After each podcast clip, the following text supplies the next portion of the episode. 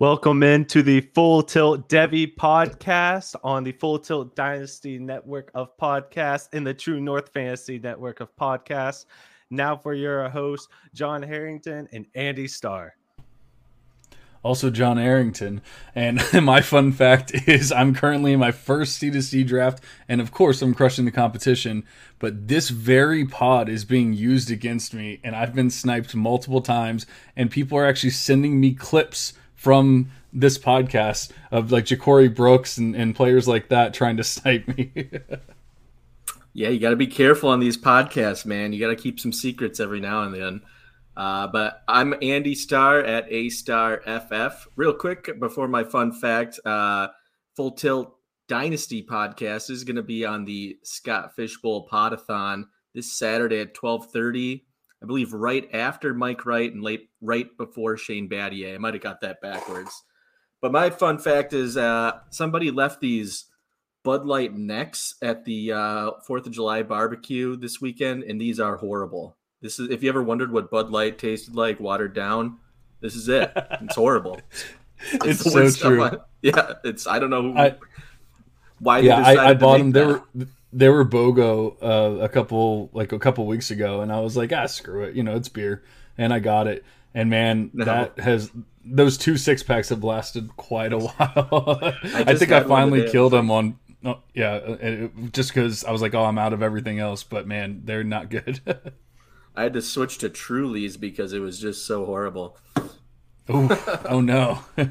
Speaking of horrible, there's a lot of shit going down in uh, in the college landscape.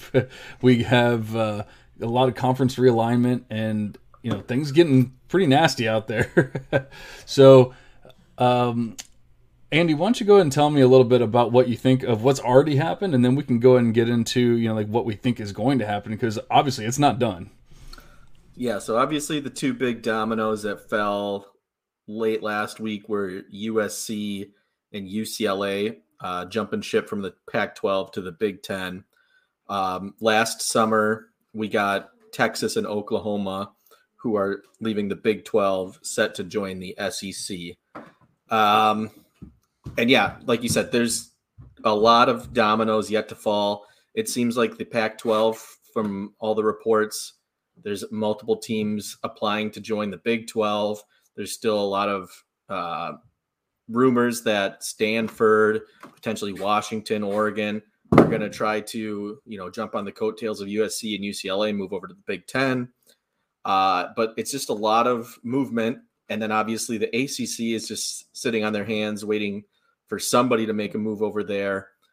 And, you know, we really don't know what's going to happen in the next week, really. I mean, it, it could happen anytime. There's teams like Notre Dame. Are they going to stay independent? We don't really know what the uh, final implications are going to be. We just sort of have to sit back and uh, watch the the train wreck, or you know, the puzzle pieces fall into place, I guess. But it's it's definitely an exciting time in uh, college football. Absolutely, and and I think you know I think I read something about Notre Dame. You know whether it was actually someone from Notre Dame or just someone talking about it, saying like it's it's almost going to be impossible for them to stay independent. Um, you know, like it just they can't keep it up. And I know obviously they have a, a, great history and and you know basically their own network and all that kind of stuff. But you know, I think when it's all said and done, these super conferences are just going to make it to where they really can't be their own thing, and they're going to have to go somewhere. Um, but yeah, I mean, there's there's already so, so many big pieces. But you kind of touched on it, but like the Pac-12's dead, right? it seems like it's dead. Um, it's Oregon's not going to stay. They have no incentive to go, and it, it's it's coming down to money. You mentioned, I mean, you mentioned Notre Dame. They can't stay independent, and that's because of these TV deals. Like The Big Ten is going to sign a massive deal, probably with Fox or maybe NBC. They're going to have a game on every single time slot on Saturdays uh, because they've got teams in every time zone, uh, and they're to dominate an entire channel. And in you think okay notre dame had that nbc deal which was you know keeping them above a lot of their competition for a long time but i don't think nbc is going to be you know or any other network for that matter is going to be paying up for you know that type of just one single team when they're seeing these other networks that are just going to have these premier games with these you know historic teams every single time slot. It's going to be it's it's all money is what it comes down to. And but yeah, the Pac-12 they really the best they can hope for now to even remain a, a conference is to just you know cannibalize the or I don't want to say cannibalize, but take on the the Mountain West conference and just you know at that point they're going to be an inferior conference. I don't think I think they're dead. They're they're the best they can hope for is to be the new Mountain West. I mean, obviously, we for the longest time it's been the Power Five and the Group of Five. Um, you know, we're gonna have to come up with new nicknames here. But right. I mean, do you think it's gonna get to the point of the Pac-12 basically being a Group of Five level conference, um, or do you think just because it's the Pac-12 and and everything that it'll still be considered higher, a higher level or higher grade than those guys? Yeah, I think absolutely it's going to be a second tier conference, and that's kind of what you know we wanted to touch on here a little bit is like what is this going to mean for Devy and like what we do because obviously we had the Power Five conferences. It was obviously SEC. The level of competition was always a little bit better. Maybe the Big Ten as well, and we gave a you know kind of a plus to players that did well in those conferences. But generally speaking, if a player played well in a Power Five conference, we could project them forward to an NFL draft capital. So now we're going to get these two super conferences, the SEC and the Big Ten. And we don't know what's going to happen to the ACC. The Big 12 seems to be okay, maybe like a 1B type level conference, depending on what happens. It sounds like a lot of the Pac 12 schools have a have been trying to get into the Big 12. So that'll be interesting to see what happens there. Um, but it's really going to affect, you know, how we do these player evaluations. Because, like I said, it used to be if if a player has a 30% you know market share as a receiver in his first two seasons in a power five school you could say okay he's an early breakout. He's gonna be an early declare and he's from a power five school. If he gets day two draft capital we we like him in in the nfl um as what what it looks like now you know with these teams that are to have you know 20 teams potentially you know, some of those theories may end up, you know, you might see some out, more outliers for one, and also uh, maybe some false positives, I guess is the right word, where a guy performs well in one of these super conferences, but he's on an inferior team, and we have to maybe decide does that really mean as much as it did, you know, five years ago or two, you know, two years ago when they had you know the standard Power Five conferences, and then yeah, like the Pac-12 with it being what I think is going to be an inferior conference, you know those numbers aren't going to mean as much either. So it's going to be interesting to see. And you're a guy who that's that's created models for drafting, and I'm sure uh, some of that stuff weighs into how you do your statistical analysis, and it's yep. going to change a lot of a lot of these draft models. Uh, and I I do think, you know, I'm not a film guy, but I do think film guys are kind of guided by the analytics community in uh, sort of identifying like which guys to pay more attention to, mm-hmm. and, and it's it's it's it really just has ripples throughout the entire uh, analysis of what of what we do for fantasy football. Yeah, that's a great point. I was actually just thinking about that uh, the other day, and I'm like, you know, I, I have certain uh, discounts that I give for the Pac 12 and the Big 12 and then, you know, the SEC, the ACC. Like, I, I all I weigh them a little differently in the models.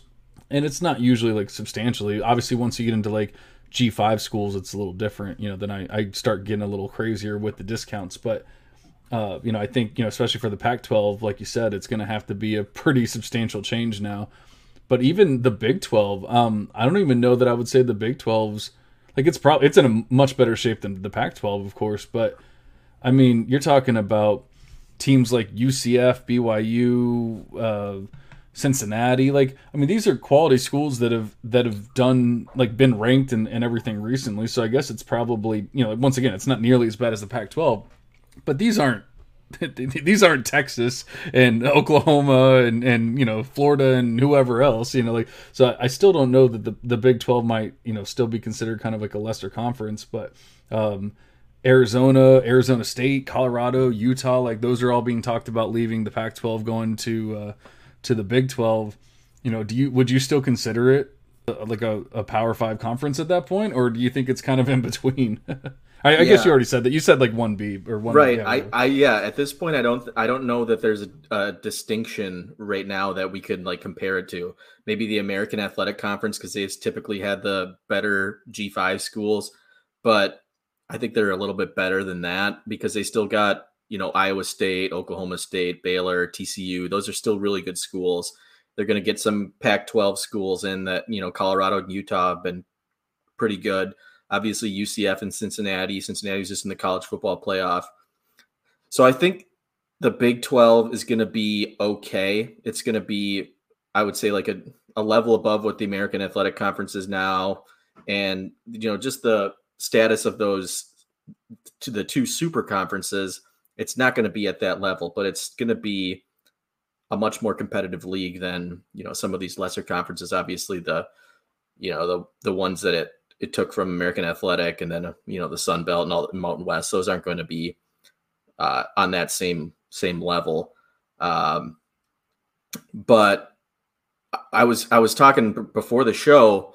The Big Twelve, you know, may have been saved by Texas and Oklahoma, you know, announcing that they were leaving last year because that did give them that opportunity to grab BYU, grab Cincinnati, grab UCF, and to sort of get a leg up on what now now we're seeing happening to the the Pac-12, where it's just a conference that's in ruins. It's not gonna. It doesn't look like it's gonna, you know, survive this. It'll be something, but it's not going to be anywhere near what it was. Yeah, now, Lucas is bringing up that there was a, an agreement last year between the other conferences to not cannibalize each other uh, after Texas and Oklahoma left, because you know it was kind of the start, and everyone was wondering if it was going to happen last year, where all these super conferences were going to be made, and then it kind of calmed down pretty quickly. Um, do you think that they'll abide by that agreement, or do you think once the money starts flowing, they're just going to be like, "Sorry about your luck, guys"? yeah, and if I remember correctly, it was sort of the ACC and the Big Ten that kind of had that handshake agreement. But now it's looking like the Big Ten made this move, and now the ACC's, you know, hasn't done anything. And they still got Clemson, obviously, and Miami, and Georgia Tech, UNC, and Duke, who are good basketball schools, which, you know, we don't talk about basketball, but that still matters monetarily. Uh, and now they're probably sitting there uh, these schools actually you know these individual schools thinking all right well these these schools are joining the super conference big 10 sec they're going to be getting these exclusive tv deals. What's the acc going to get? They're they're not going to have the you know the bargaining chips that these other conferences have. And they might be looking out for themselves and i think we are just waiting for the first acc domino to fall. I think it's probably going to be clemson or Miami, who's in a big market, uh, who's you know Miami has a good program, obviously a good historical program, and I think that's going to be a big get for either the SEC or the Big Ten, and it's just a matter of who can scoop up the first ACC team, and then we're going to see probably something similar happen to the ACC as to what happened to the Pac-12 because the ACC really doesn't have anybody that they can go out and get at this point. They're behind the, the eight ball at this point. Yeah, and it's kind of crazy because I've always held the ACC to a slightly higher standard than like you know Big Twelve or or you know Pac-12. But you know when it's all said and done, you know they're probably going to have to drop down a little bit because they're probably going to lose. They just don't have the they don't have the buying power that the you know SEC and and now the the Big Twelve you know, or the I'm sorry, the Big Ten, you know, like they they got out in front of it, like they did it right. you know, whether it's right or wrong or what, whatever you want to say, they're doing it right by getting out ahead of it. Because when you start losing schools, then the other schools go, well, what the hell about us? You know, we got to get out of here too, and they start freaking out. And uh, you know, like I know Lucas wanted us to touch on, you know, like what do you think is going to happen with like a Oregon or a Washington? I know they're being recruited by uh, by the Big Ten as well and so, do you think they're going to end up staying, or do you think the Pac-12 is going to have to like do everything in their power to to keep them? Yeah. So obviously, this all comes down to money, which we've said a hundred times already. Um, Oregon has Nike, and Washington has the Seattle market. So I do think that that's a good target for the Big Ten. Sounds like Stanford is also somebody that they've been talking about. Um, and I also just want to touch on what Lucas said with Notre Dame. Uh, he mentioned that they were playing, uh, you know, with ACC teams, obviously in the COVID year, and they uh, play in their in their basketball schedule as well. And just harkening back to the money thing, like that, the Notre Dame has these rivalries with Michigan, with Michigan State, with Stanford, with USC. Just go back hundred years and if you're talking about a, a game that you want to put on TV and make money on, those are the type of games you can make money on. You it, Notre Dame doesn't have any rivalries in the ACC. Yeah. So yeah, they're not going to make a bunch of money. Uh, Notre Dame versus North Carolina. You know? no. So I financially, I don't think the ACC has anything that the that Notre Dame wants. Uh, Notre Dame wants money just like everybody else. And the Big Ten can now offer that. They didn't need the Big Ten because of their NBC deal, and I think they might need them now. Uh, it's just going to be a matter of Notre Dame, you know, realizing that they need them, and it might not be fun to admit for them.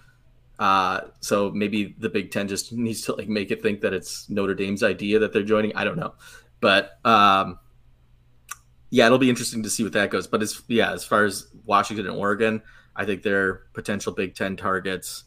Um, and then Lucas also mentioned kicking out underperformers. So he mentioned Rutgers uh, for the Big Ten. I don't I don't think that will happen just because Rutgers brings in that New York market, which they've used Madison Square Garden a lot uh, for their championship games in basketball and other events that they hold. Um, but SEC and Vanderbilt, I think that's a, a, a possibility. And the Big Ten, I think teams that were kind of like in the Big Ten after the last realignment, like Nebraska, who don't really fit in with with the Big Ten, might see you know what the Big Twelve is doing and jump back to the Big Twelve where they have some rivals. Uh, be, you know because I keep saying money, but this is what it's all about yeah, is money. That's, that's what it's all about. so and we have one of our favorite listeners, Thomas Tipple, uh, in the chat. He's asking us how much does this change scheduling? Um, you know, obviously, when you have super conferences, then you have to kick out some of these uh, Western Alabama games and, and, stuff like that. You know, like not to say obviously I know like it sucks for those tiny schools because like that's where they make like half of their money for the year is by playing like in Alabama or you know like one of these major schools but you know the the major schools don't care about that as much, you know, because they're going to be making the money from everything else. So I do think it, it's going to change scheduling to where you're going to see more, you're going to see more like or better games. You know, you're going to see more good games. But on top of that, you know, you might start seeing uh, going into like the college football playoffs. You might start seeing like guy, teams that are like three loss teams. Um, you know, we've seen some one loss and two loss teams you might even see a three loss team that that gets into the college football playoff just because their schedule was insane, you know, and, and they had to go through the SEC East or whatever and and and make it all the way through and, and next thing you know, like yeah, they lost three games, but they're the one of the best teams in the country. Yeah, the scheduling is going to be strange because it's it's looking like at least the SEC and the Big 10 are probably going to have upwards of you know, they have 16 now. They're probably going to be at 20 by the time 2024 rolls around. So, you know, that's 10, 10 teams per division in each conference. So obviously you can't play everybody. I mean, you could you could play 9 games in your division, but that that means you're never going to play half the league, which I don't think they're going to do that. So there's going to be teams that don't even play teams in their own division. Um, so I think that is interesting. Uh, and I wonder what it'll do to some rivalries. Obviously, the last conference realignment kind of got rid of a lot of these historic rivalries. I'd like to see some of them come back, but with the way you know, if you have a 20 teams conference, the schedule isn't going to allow for you to play the same team every single year, aside from maybe like one, two rivals at the most. Um, but I would I would assume maybe just probably one. Uh, Michigan, well, probably two, because you got Michigan, who's going to play Michigan State, Ohio State every single year, um, and teams like that. But um, yeah, there's not going to be any of that FCS fodder as much, which the SEC has taken advantage of for the last two decades or or more. Uh, which I'm I'm kind of happy to not see those games because it's just it doesn't mean anything for what I don't want to watch it. You know, it's fun to see the Appalachian states upset the Michigans from time to time, but it's really not something you see too often. So I tried to throw this in the chat, but uh, it was becoming way too complicated for me to type out. The ACC is switching to four three team divisions to where you're going to be doing like what every conference does, alternating your home and aways each year among your three or your sorry, I'm going I got this confused. I think it's three four team divisions. And so you alternate your home and away every year with the uh, three other teams inside your division. And then you get to play a home and away every four years with the other teams. So similar. So it'll, it'll, it'll kind of be like the NFL right now, where like you know every year it's like okay, this team, this conference plays or this division plays this, and then you also play the NFC East this year, like that kind of thing. Yeah. So what they're wanting to do is like in the days of old, I guess, uh, whenever you were having, uh, you made sure that you played every team on your home field and on their uh, home field before you graduated, whenever you were a student athlete there. So if you stayed your four years, got your degree, then you made sure that you visited every stadium at least once and you had every team from your conference inside your stadium. Don't know how okay. that'll work with these 16 team super conferences or even 20 team, but that's what the ACC is supposed to transition to, not this year, but now with realignment, may not even get a chance to, but that's what they were supposed to be doing in the very near future. I mean, it, it seems fair as hell. I, I mean, I, I like it. I like the concept. Like you said, once they start changing over to like 20 teams, is it going to be possible? Um, and I don't even know that the ACC is ever going to have 20 teams. So, you know, like that, that might not even matter for them. Um, they might be lucky to have 12 teams when it's all said and done, you know? right. So I, um, yeah, I, I, like the idea. I don't know if it's going to work with the super conferences. Um, but then you had also asked about if this is going to speed up the playoff ex- expansion talks. And obviously like anything any changes are going to possibly change those. But i mean the earliest anything can happen is 2025 um, you know the contract for the the, the current college play playoff system is through 2025 doesn't sound that long but i mean you know we're still talking about a handful of years before we get there so um, they can talk about it they can do whatever they want but we're not going to see it for at least a few years if espn wants expansion i feel like espn can get that expansion done because they're already talking about discontinuing all of their ACC deals to help teams move to other conferences. But that's my opinion. Yeah, I think it probably will speed up the conversation. Um, I'm thinking four, maybe it's at four right now. I think six teams is possible within the next, you know, 2025 is what John said. Um, I think six is possible at that time, or eight would seem more logical. But especially with these super conferences, you're going to have teams that, you know, you're going to have four schools that are, you know, legit contenders in a single conference. So it's it's going to be important for, you know, ESPN, like you mentioned, to have those games and, uh, you know, everybody that deserves to be there has a chance to to play for a national championship. Yeah, I I think no matter what, it's always going to be less than what people want. You know, we we have four now. People want 16 or 24 or whatever. And I, I, think what you said is, is probably a lot more in line with what's actually going to happen. It's going to be six. It's not going to jump to eight. It's not going to jump to 12 or 24 or whatever. It's going to jump to six and then it's ju- going to jump to eight, but it's going to be a very long process. You know, I'll, I'll be old and gray and we'll be talking about how we finally have eight, you know, in the college right. playoffs. so Andy asks for Devy players, does this change your outlook on players' potential uh, outlook.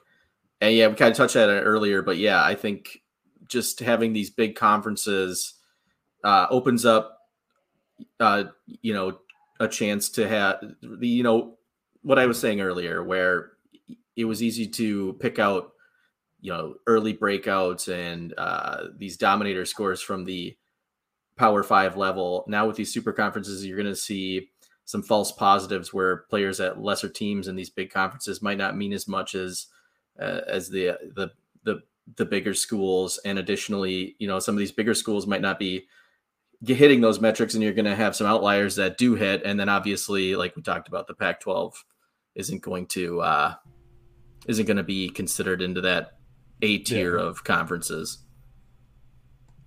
Yeah i agree. And you know i think one thing that will probably be pretty easy is a, a, a stud that hits is going to be a true stud because he's going to be playing against some better competition. They're not they're not going to have the as many of like the oh they had 300 yards against once again like Western Alabama or whatever. You know, it's it's going to be a, a, more difficult schedule. So if a guy gets you 1400 yards receiving, guess what? He's probably pretty damn good. Um, that thing. But I think we've touched enough about this ongoing situation because we have no idea at this point. We're gonna we're going to find out at some point. It's a lot of fun. Gonna, yeah, it is. It's fun to talk about, but it's it's going to take some time, and it's not going to be the last time that we talk about it. Uh, why don't we go ahead and take a break, and then we can dive into uh, to some more info. Well, it's kind of hard to not be into Trey Lance in fantasy, right? Because I mean, it's just like it's just too. It's just a layup I mean, especially it's th- it's also with a coach where it seems debatable if like how Shanahan ever wanted to coach RG three is. I feel like there's like conflicting like lore there in Washington on who really wanted RG three, but they had RG three and like they knew what to do with him. And you know, this time, even though it seemed like every fiber of Kyle Shanahan's being wanted Mac Jones, like he drafted Trey Lance. So like he didn't draft him to not even run.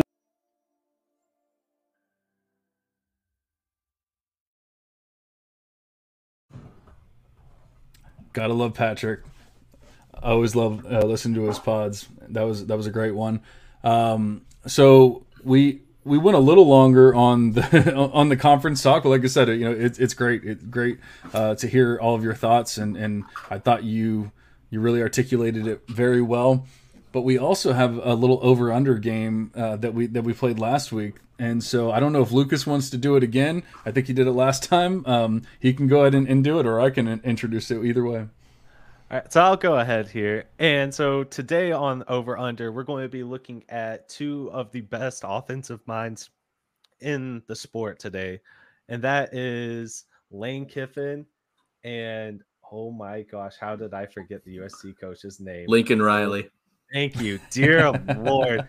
Major brain fart. Sorry, I'm slightly an SEC elitist, but looking at Lincoln Riley, Lane Kiffin, and USC and Ole Miss. So, guys, over under on USC and Ole Miss going into 2022. So I I felt like this one was pretty easy for me for uh, USC and a little more difficult for Ole Miss. So I'm, I'm interested to see before we actually get into the numbers. Would you say the same thing, or do you think that uh, that you had a little more difficulty with one or the other? I kind of felt the opposite, so that's kind of oh, interesting. No. uh, but I mean, I'm, I'm excited to hear your things, your how we, your uh, train of thought is too. All right, so obviously I expect USC to be a much better this year than than they were last year. Um, what they have six wins, seven wins, whatever they had Four. last year. Four wins. Wow. Okay, so I, it was even worse than I thought. Yeah. Um, but at the same time, I mean, as bad as they were and everything, you know, like they still have to play a lot of the same teams. They got blown out by UCLA and Stanford last year. Like they lost by multiple touchdowns. I I want to say it was the UCLA game. They lost by like 30 points. Um, so it's not a given that just because you get better, you know, it, be, you know, being like yes, their offense is much better. They have better coaching. They have better QBing. They have better wide receivers. Like they're off. Well, I mean, their wide receivers were pretty good, but uh, Drake London missed what half the year or whatever. So I'm not I'm hoping for yeah. the best. But I also I, I love Addison. You know, I, I love Williams. I, you know, they they have quite the squad there. So they have all the pieces. Um, I don't get into like the defense and everything. I don't know how much better their defense is going to be, but honestly, I don't even truly care. Like their offense is going to be pretty damn good.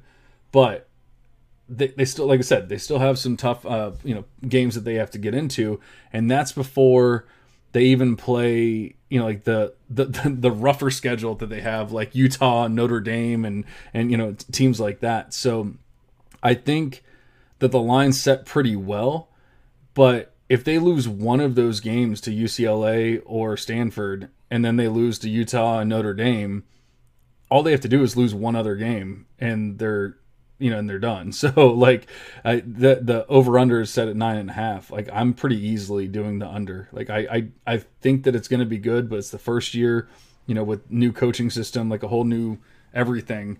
Um, while they have some easier options, you know, e- easier matchups, you know, for the rest of the of the year, I, all it takes is one loss. And, and, like I said, they had some pretty big blowouts. So I, I say pretty easily, I would bet the under.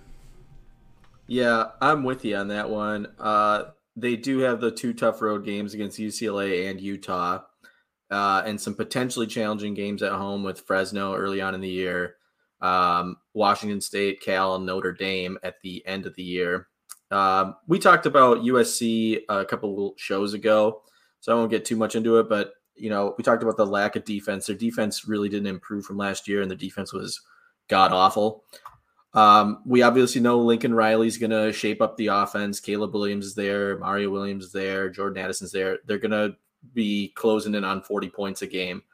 Um, but I could see them getting into some track meets with those better teams, and it's just going to be a race to see who has the ball last. Um, so I mentioned those six games where it's going to be kind of a, a track meet, just offenses going gangbusters against each other. And I think it's ambitious for them to win four out of six of those, which is realistically what they would need to do to get to 10 wins. Um, so yeah, they got the completely different look on offense, but the bones of that four win team from a season ago is still there. I feel like nine wins is their absolute ceiling. So I'm with you on the under there like I said, I, it just seemed really easy. I mean, I don't really bet mostly because I'm not allowed to in Florida, but uh, you know, I, or at least I'm not allowed to online or on an app. But um, let's go ahead and get into Ole Miss. This one's much lower level. We have uh, the over under at seven and a half games, uh, but this one I, I, struggled with a little bit more just because you know it's SEC. You know, like there's a lot changing for them as well. Obviously, coaching changed changes, uh, QB changes, all the same stuff, but a lot more uh, competition as well. Uh, at least until USC gets into that uh, Big Ten. But uh, with with oh, actually, I started. So why don't you go ahead and tell me what you think, and then I'll, I'll talk about Ole Miss here. Okay, yeah. So yeah, completely different look on offense. It's like the same story except a different team, obviously. So Matt Corral's gone, Snoop Conner, Jerrion Ealy are gone, Dontario Drummond's gone, all off to the NFL. Uh, but again, like USC, they plundered the transfer portal for the new look. So they get, I, strangely enough, they get USC's former quarterback and their tight end, Jackson Dart and Michael Trigg. Uh, they get one of the best running backs for, you know, in our Devy community and what I think in the NCAA in uh, Zach Evans from TCU. They also get Ulysses Bentley, who's a nice, uh, capable running back who played at SMU previously. He had some big seasons there and they get a dynamic pass catcher in wide receiver Jaylon Robinson, who had a huge 2020 at UCF before uh, he was injured last year, and then he played in a Gus Malzahn offense, which kind of limits wide receiver production as well. Um, so offensively, I don't think they skip a beat, even though it's literally a completely different team. I think the QB play might take a step back. I'm I've been pretty vocal about my uh, trepidation with Jackson Dart but yes. they improved everywhere else. Uh, and I think they open up with a season with four easy wins. They play Troy, they played FCS school Central Arkansas, they played Georgia Tech, who no longer has Jahmyr Gibbs, so they have nobody there, and then they play Tulsa, and then they get their first test at home against Will Levis in Kentucky. Uh, so that could be a good game. But then they get another three easy wins, in my opinion, against Vandy, Auburn, and LSU. I, I put LSU in there. They might surprise me with Brian Kelly and you know how he takes over that team, but there's obviously some quarterback issues there, some running back question marks. Uh, they just lost Deion Smith to academic reasons, he's probably going to go to JUCO. And then their last four games is kind of a murderer's row where they play Texas A&M, Bama, Arkansas, and then their rival Mississippi State. But out of those five games where I think they could potentially lose, I'm I'm to say they could take probably one of them. It's probably not to be Alabama or Texas A&M. Those are probably chalk those up to losses right now. But if they can beat Kentucky at home in their fifth game, I think there's a realistic chance that they open up 8 0 and we can cash the over three weeks before Bama even comes to town. So for me, I'm hammering the over. Give me uh, over seven and a half. Yep, and I agree with you. I have them at eight wins as well. Um, the only thing I, I said they were going to be five and one after six weeks. I was giving them the Kentucky loss.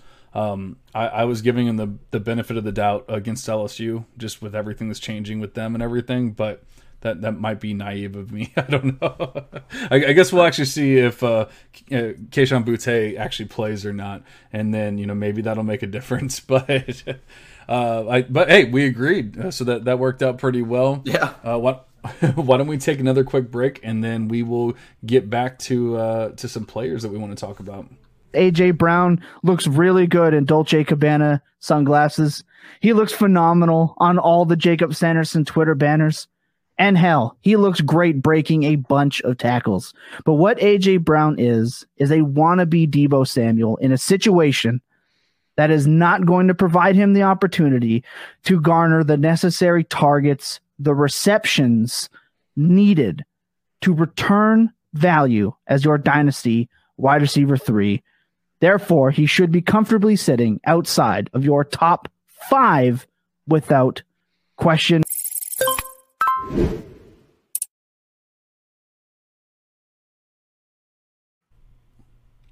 I actually have them outside of my top five. So I, for once, I agree with Tommy T. It, it's it's uh I don't know. Maybe I have to go rethink that. But we, we uh so we have another segment here, and uh, we're talking about some big shoes to fill. And you know, kind of like I'm doing here in the host uh, the host seat, I'm I'm filling in these big shoes, and we have some players filling in for Breece Hall, Treylon Burks, and Kenneth Walker, and uh, those are quite the shoes to fill. So. Uh, Andy, why don't you go ahead and start us off with Jirehl Brock from Iowa State, and he's filling in for Breece Hall. Tell us what you think. Yeah, I think uh, we're going to see a theme with all of these players that we talk about here. But yeah, I'll start out with Jirehl Brock. Ooh, whoa, Jirehl Brock. Oh, was it Drill? I'm sorry, I, I, I did. I, I, said Drill. My bad. I honestly, I don't know. You may have been right, but uh, Jirehl Brock, six foot, 215 pound running back, he was actually rated higher than Breece Hall as a recruit in the same 2019 class. Obviously, Breece Hall won that job and dominated the backfield for three seasons. Uh, now, it based on some of the spring reports we've been seeing, it seems like it's Brock's turn to carry the load there. Um, but like I said, it's been the Breece Hall show for three years, so Drill Brock really doesn't have any stats to uh, really talk about. He only had 174 yards last year. He did start the Cheez It Bowl, which Breece Hall stood out, but he went up against Clemson's outrageous defense and really didn't do much. Um, so this is a guy that in the earlier in the offseason, I was kind of touting as a sleeper in campus to Canton drafts. Uh, but the more I've sort of been looking into his profile, the less I see to like. Um, He's not really efficient after the contact. He only forces about one missed tackle every six attempts. Uh, and he's not great in space with less than two breakaway yards per attempt. And his as a receiving threat, he only had a half a yard per route route, route run and a negative A dot. So I I just don't think this is the guy Iowa State's gonna be leaning on the way they did David Montgomery and Breece Hall for the last six seven years, whatever it was that those guys have been here. Uh, I am starting to come around on their freshman Cartevious Norton. I think he gets some run this year. Uh, I do think it's going to be a healthy dose of Brock, but I at this point it's just it's not somebody that I'm looking at as a Devy pr- player, which you know nobody really is, but uh, just based on you know Iowa State's history. I think it's something that we should talk about. They've been so successful with the running back position, but uh, this is just not the guy that you want to be uh, putting your chips on. Yeah, uh, basically my notes said, you know, like I he has every opportunity to take over this backfield, um, and and he has the size and, and the makeup that you'd want, but man, you, like you said, he already got beat out. No, he got beat up by Breece Hall, like that. You know, like most people would, most players would. Right. Um, but like, there's really nothing. Like, it's not like he didn't touch the field at all, and there's nothing in his game in the, in the three seasons that he played that says, "Oh yeah, this guy's going to take over the backfield this year." And so. Uh, you went with the freshman. I actually went with another freshman, Eli Sanders. I, I could see him mixing in at some point. Um, but at the same time, I kind of think this might just be like a rough year for this offense, you know. And so, you know, is it really gonna is it really gonna truly matter who it is? Um, I don't think I'm gonna go too crazy like drafting any of them on like my C to C team, even in like the 40th round. yeah, I do like Hunter Dekkers, the quarterback this year. As long as we're talking Iowa State, we're kind of going off script here. And then obviously they re- return the big wide receiver Xavier Hutchinson. He's going to be a late declare, but he's a guy that you know he's a guy who, who might end up as like a six round draft pick. Right. Yeah, but I mean, like Breece Hall was basically their offense before, and yeah, I, I can promise you, regardless of anything else, Drill Brock, Drill Brock, whatever his name is, is not Breece Hall. We've already figured that right. out, regardless and, of his recruit rank. And if he was talented, he would have gotten more run than he did, and right. I'm glad they would have saved coaching, Breece a little bit. Yeah, the coaching staff, you know, they're giving him, you know, his telling him, you know, they're putting their faith or behind him or whatever you want to say, which is great. But I just don't think it's going to be like a 80, 90% dominator, whatever Breece Hall had last year. It's not going to be that type of offense. And Andy's asking, you know, they they've identified uh, good running backs in the past. You know, should we be like looking at somebody for like the 2023 season or anything like that? Honestly, I don't think there's anyone on their roster that like I'm overly excited about. Uh, we, we, mentioned two freshmen that you know you can definitely add you know very late in like a C to C. You're never going to add them in Devy ever. So yeah. or at least you know not until they do something. So it all depends on what you're doing and how deep your league is and all that. But I'm I'm not. I mean I mean they're all three star prospects and, and like no one's no one's really standing out as like anyone that you're going to truly fall in love with. Yeah, I don't watch like high school film or anything. Cartevious Norton definitely has the size of an NFL running back whatever you know that translate to. So that's kind of the guy that I'd be looking at if he starts to get some run early on in the season. He's a guy that is going to be on my radar. Absolutely. So we have another uh, another high drafted player in Treylon Burks that that went to the NFL this year, and now we have Jadon Haselwood taking over for Arkansas. Um, I've seen some crazy hype for Jadon Haselwood and I do not understand it. Like it just blows my mind. The dude's never the dude's never passed 399 receiving yards in 3 years of college football. And yet we're going to, you know, get overly excited about him. I, I just I don't I don't understand. Like he literally was in an offense last year that passed for 3500 yards and he had 399 receiving yards and he played 12 games. Yeah. Tell me what in that scenario screams this guy's going to break out on this team. Like it just doesn't make sense. It's just it's a, a bad case of take lock, unfortunately. So yeah, he's a slimmer Treylon Burks. If I don't even want to call him a Treylon Burks, he's not even close no. to that type of player. Apparently, they are going to line him up in the slot. I guess we'll we'll see how that works. But as I said, take lock. He was a massive recruit in the 2019 class, ranked fourth in the country across all positions. Obviously, the number one ranked wide receiver. He did impress his freshman year, and then he was unfortunately injured most of his sophomore season. And then, like you said, massive disappointment in 2021. Only 399 yards, played in 12 games. Paltry 1.2 yards per route run, and his YAC per reception was only 3.6 yards. Which, if you're going to be filling the Treylon Burks role, uh, you need to be more dynamic after the catch than that. right. Um, so no, he can't be Burks. Uh, I don't think there's a Burks on their team uh, as it stands right now. Maybe potentially uh, Trey Knox, the tight end who was a converted wide receiver. He's played okay. some slot uh, in the past. I think you know that's a guy I would have my eyes on as to potentially playing that role a little bit in that offense. But honestly, uh, we talked extensively about the running backs: Raheem Sanders, Dominique Johnson, AJ Green and their running back or their running back, their quarterback KJ Jefferson, who led the team in rushing last year. I think it's just going to be a, a running show over there. They're just going to be ground and pound. And as far as Haselwood is concerned, uh, he's cooked. I don't think he's a guy that you need to roster anywhere. No, I, I, definitely agree with that. Um, you know, not saying that like I'm overly excited about him once again, but I think that uh, Ketron Jackson Jr. Uh, somebody that you could keep an eye on because even though he really didn't do much in his in his true freshman year, he did average 20 yards per reception. That was a very small sample, but that just shows, uh, just to put some perspective to it, uh, Haselwood averaged 10 yards per reception. So yeah. last year in his junior year, and Ketron averaged 20 in, in his freshman, true freshman season. So if I was betting on anyone, it would definitely be Ketron and not Haselwood. Although, once again, like I'm not overly excited about any of these guys. And, and I definitely agree with what Andy said about it could very well be a, just a very high rushing offense, and they just really don't throw nearly as much as they did in the past.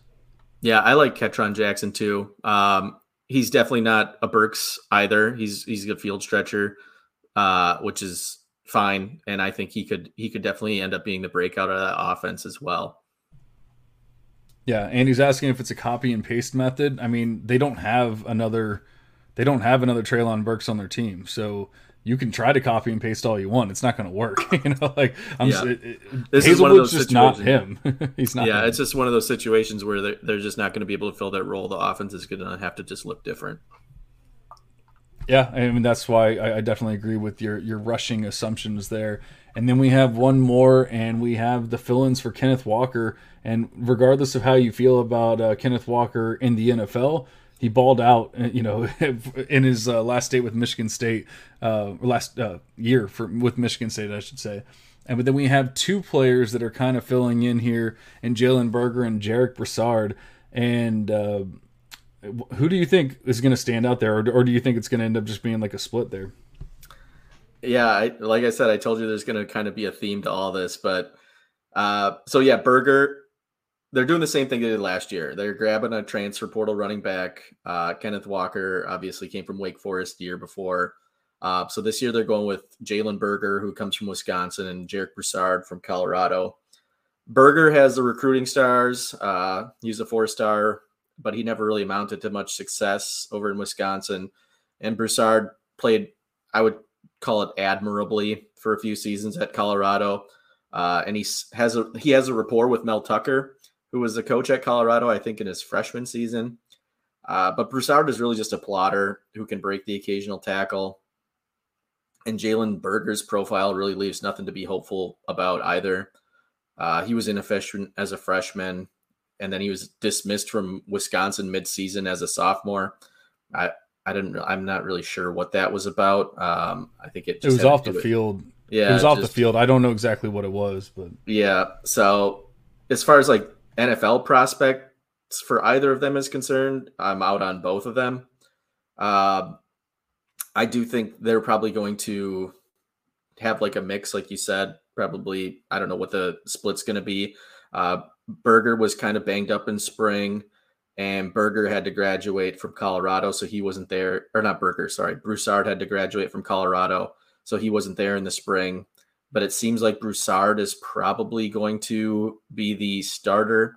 A guy that I have my eye on is uh, Davion Primm. He's a redshirt freshman. He did kind of take over that running back role in the spring, but like I said, Broussard and Berger weren't really there. Uh, so I'm not sure if that's something that you need to really. I'm just like I said, it's a name you want to you want to keep in the back of your mind because if he pops week one, you can okay, say this guy's a redshirt freshman. He just beat out these two transfers, and I do think that's meaningful. But uh, overall, I don't think there's much to get overly excited about in East Lansing as far as the running backs are concerned. Yeah, hundred percent agreement here. Uh, I had Davion Primm as my uh, as like the guy that I would keep an eye on. Uh, like you said, he did stand out in spring practices, although once again Broussard wasn't there and um, and Berger was hurt. Uh, I, I, forget right. exactly what it was. So you know, it, it, just you can't get overly excited about it. I'm not overly excited about any of them, but if anyone was ever going to be a thing, it was probably going to be Primm. You know, it's not going to be these other right. two. Broussard, like Broussard's actually exciting, and and honestly, like I think once it's all said and done, he might actually you know lead the backfield at least to start the season, but he's just too small, man. Like you know, like, I think he's kind of maxed out at this point, uh, even weight wise, because I want to say he came in at like 5'9", 171 or something like that, and now he's 5'9", 185. So you know, you already see he's he's already gained about fifteen pounds. Like he. On that kind of frame, you're not gaining much more than that. Um, so Yeah. I'd say he's he's pretty maxed out. He's gonna be he's not gonna be once again anyone that you want on your Devy squad at any point. Um, although if he did win out that job, like he could be somebody that you want on the campus side of a C to C, but we, we really got to see him do something before any of that happens. But keep an eye on on Davion Primm. Keep an eye on the backfield. Like somebody definitely could stand out when it's all said and done. I highly doubt it's gonna be Berger. He just hasn't shown anything, man. Yeah, I agree. All right, then we got one last thing before we get out of here, and uh, you know it was a ADP value, and I actually don't have the ADP, so I don't know if Lucas has that or if, or if you do. I I didn't put it on the show sheet, but his ADP right now, as it stands on campus to Canton for Devy, is 90. I didn't put his positional ADP, but Okay. Yeah, And so, so- we got we got him at, at RB ninety, and we're talking about Israel Eben Konda. Abenaconda? How the hell do you say that name? I, I, I say Abanaconda. I'm not sure. Abanaconda. Okay. I'm not. There we go. Israel Abanaconda. I just call him Izzy. pit running back, um, and, and he's going at running back ninety in ADP. Well, no, just just straight up 90. I'm. I don't know what his positional ADP is. Oh, he's going at ninety overall. Yeah. Yes. Oh, okay. Yeah, I- Well, that changes everything. I thought he was RB90, No, and no, I was no. gonna say, okay, yeah. At that point, I like him. So Right. he is he is Debbie Beth's RB sixty three. Uh, so that just show, goes to show how much I like Israel uh, Ibn Akonda, or how however the hell you say it. Um, I'm I'm not a fan, but it sounds like maybe you are. I I am. I'm a bit of a fan. He started six games for Pitt last year. Again, they had like a lot of teams. They were at a three-headed backfield. Uh, they had Vincent Davis and Rodney Hammond there. He easily outperformed both of them. Uh, 3.6 yards after contact per attempt. Uh, he forced a miscon- uh, missed tackle one out of every three carries. Uh, and he was uh, none of the RBs on that team are very great in space, but uh, Izzy was the best with 1.8 breakaway yards per attempt, and he was the best pass catcher. He had he led the team for led the RBs, I should say, in receptions at 24, and he nearly doubled Vincent Davis's yards per route run, despite having only one more catch than him. Um, and again, he only had about a third of the team's running back carries, but he still finished with a backfield dominator over 50%. They bring in the former Boston College uh, offensive coordinator this year, Frank Cignetti Jr., who did produce a thousand yard rusher last year with Pat Garwo. And I don't think anybody's too high or too hot on Pat Garwo. Uh, I, I just think uh, Izzy can, he's, he's an efficient runner. Um, he might not be the best. He's got the size though. And with a Devy ADP of 90, I think I would, you know, especially in these Devy depleted drafts where Devy leagues are four or five years deep. I think he's a guy that you should take a shot on in, you know, third and fourth round of a Devy draft. Yeah, I, I just I can't get behind it. He, I get like, I get that he, he has the opportunity to become more. You know, if he gets more opportunity. But the thing for me is like the offense was already great last year.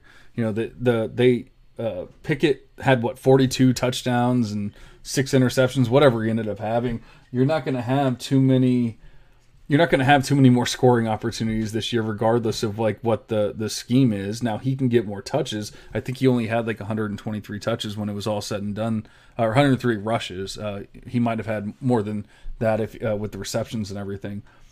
Uh, but you know, one of the things that I look at with um w- w- with the Debbie model with Debbie Beth is like points per touch, uh, PPR points per touch, and receptions per game is another one. Obviously, he has good size. We have all that, but then like one of the things that I really, really look at is how many big time runs you have, and a big time run is defined as a run over twenty yards, and dude had a 2.8% big time run rate. Like he's not breaking any any big runs. I don't think he's athletic at all um, or overly athletic uh, by any means. At best, he's probably average. And so, you know, you're, you're talking about drafting him in the third or fourth round of, of a Devy draft. I think it's and, and I hate like I, I I was lower on Isaiah Spiller than than most um, going way before you know the draft or anything like that. And people were talking about him being the first overall running back in this class, and I was like, "What the hell are you talking about? Like the dude sucks." And then all of a sudden he's a fourth round pick, and it's a completely different story. And I hate to compare everyone that I don't like because uh, I just got done comparing Tank Bigsby on a different pod uh, to Isaiah Spiller, but I just think it's going to be kind of the same situation where people overhype some of these running backs and then they're just not athletic at all. They bomb at the combine and then they're fourth round picks. So he could take a, a, a, small step forward this year if he gets more touch because he has the size and everything. But I don't think that all of a sudden he's going to be this efficient runner or anything like that. Yeah, I agree that um, his breakaway yards is just not existent. Um, I do want to just caveat I said in a Devy deplete. I wouldn't if you're doing a startup, don't be drafting him in like the fourth round. I'm saying. Oh, okay. Like, Thank God, because I didn't catch that part. yeah, like I'm saying, that if you're in an older Devy league that's three or four years deep, and you know the the pool's depleted, this is a guy you could take a shot on. Okay. After, after some of the top top freshmen are off the board. You had me scared for a minute. no, no, no. Um, but yeah, that's definitely the biggest knock on his profile is like he in space, he's not really you know, creating those extra yards. Um, I will say the offense is obviously going to look different. Kedon Slovis is going to be the quarterback. There's no more Jordan Addison, so it's not just going to be this, you know, run and gun. Well, I wouldn't call it run and gun, but it's not an air raid either. But it's not going to be this pass heavy Mark Whipple offense that they had a season ago. Uh, it's going to look a little different. Um, but obviously, that doesn't change the player that he is, but it might change, you know, how much opportunity he gets. And in fantasy football, that's obviously the most important thing is opportunity. Yeah, I mean, I, I get why you're excited about him. Like he he has some things that that stand out. It's just I feel like the athleticism is going to kill him when it's all said and done. That's that's basically it. And you know, I, I've I've tweaked the model to to show me that stuff ahead of time, so I'm not finding out when the combine happens because that's the last thing I want is to find out that a guy's super slow as the combine happens. And I, and once again, I feel the same way about Tank Bigsby. I think dude's just slow, you know. And I, when it's all said and done, like he he has some good attributes, and he has it seems he has good vision and, and things like that, but you're not going to be able to break tackles at the line of scrimmage like you do in college in the NFL. And so, you know, there's sometimes where that athleticism does actually matter. Um, and you just don't have that burst or the speed. It, you know, it, it definitely is not going to help anything. But we're, we're right around an hour here. Uh, I think we, we had some, some great talks here. I'm pretty excited about the what we're going to talk about in the future with the conference realignments and everything. Once again, make sure to listen in um, on Friday at twelve thirty. Is that it for? Uh, Saturday. Saturday at twelve thirty. Saturday. Sa- I'm sorry. Saturday at twelve thirty for the Scott Fish Bowl Podathon. Uh, we will be on there. I won't be on that one in particular, but the Full Tilt uh, Dynasty podcast boys will be on there, and uh, they'll be, they'll be having fun. And it's it's right in between some pretty big names, so that they got some big shoes to fill as well. so where are you all uh, working on? So I'll actually be on the podathon as well for uh let's see on Saturday, Saturday morning at 8 a.m. If you guys are early risers, I will be doing the same. I might be a little uh hungover from or possibly still inebriated because I will be doing a Scott uh, Fish live draft in Orlando the night before, and we plan on getting uh, fairly lit as we have a private room with a bartender in the room during the live draft. So, uh, nice. yes, we will be getting uh, rather lit, as the kids say, and then we will be, and then I will be trying to podcast at 8 a.m. the next morning. So we'll see how that all works out. Uh, as always, you can always catch me on the Devy Devotional or the Monocle Dynasty podcast. And uh, you know, I, I, don't know. Seems like I might be filling in here every once in a while as well. so you can find hey man, me there. Oh yeah, I've definitely enjoyed it, and uh, it's been great. Andy, thank you so much. Uh, you have anything you want to plug? Uh, yeah. Well, I'm just on Twitter at A Star FF. It's we're in like the doldrums of college football and just football in general, so I haven't been too active on there. But I believe spring practices or not spring, but uh, summer summer ball is going to start up here in the next couple weeks for a lot of these teams. Definitely in the NFL, uh, but also in college. So that'll be exciting to get some more storylines to talk about. Absolutely, it's it's kind of like the doldrums of uh, no training camp in the NFL, you know, no spring practices or anything, no fall practices in in college. So uh, we have some lulls here, but hopefully we'll be getting some new info and uh, we can talk about all that stuff here pretty soon. But for now, we're gonna go ahead and cash out. See you guys.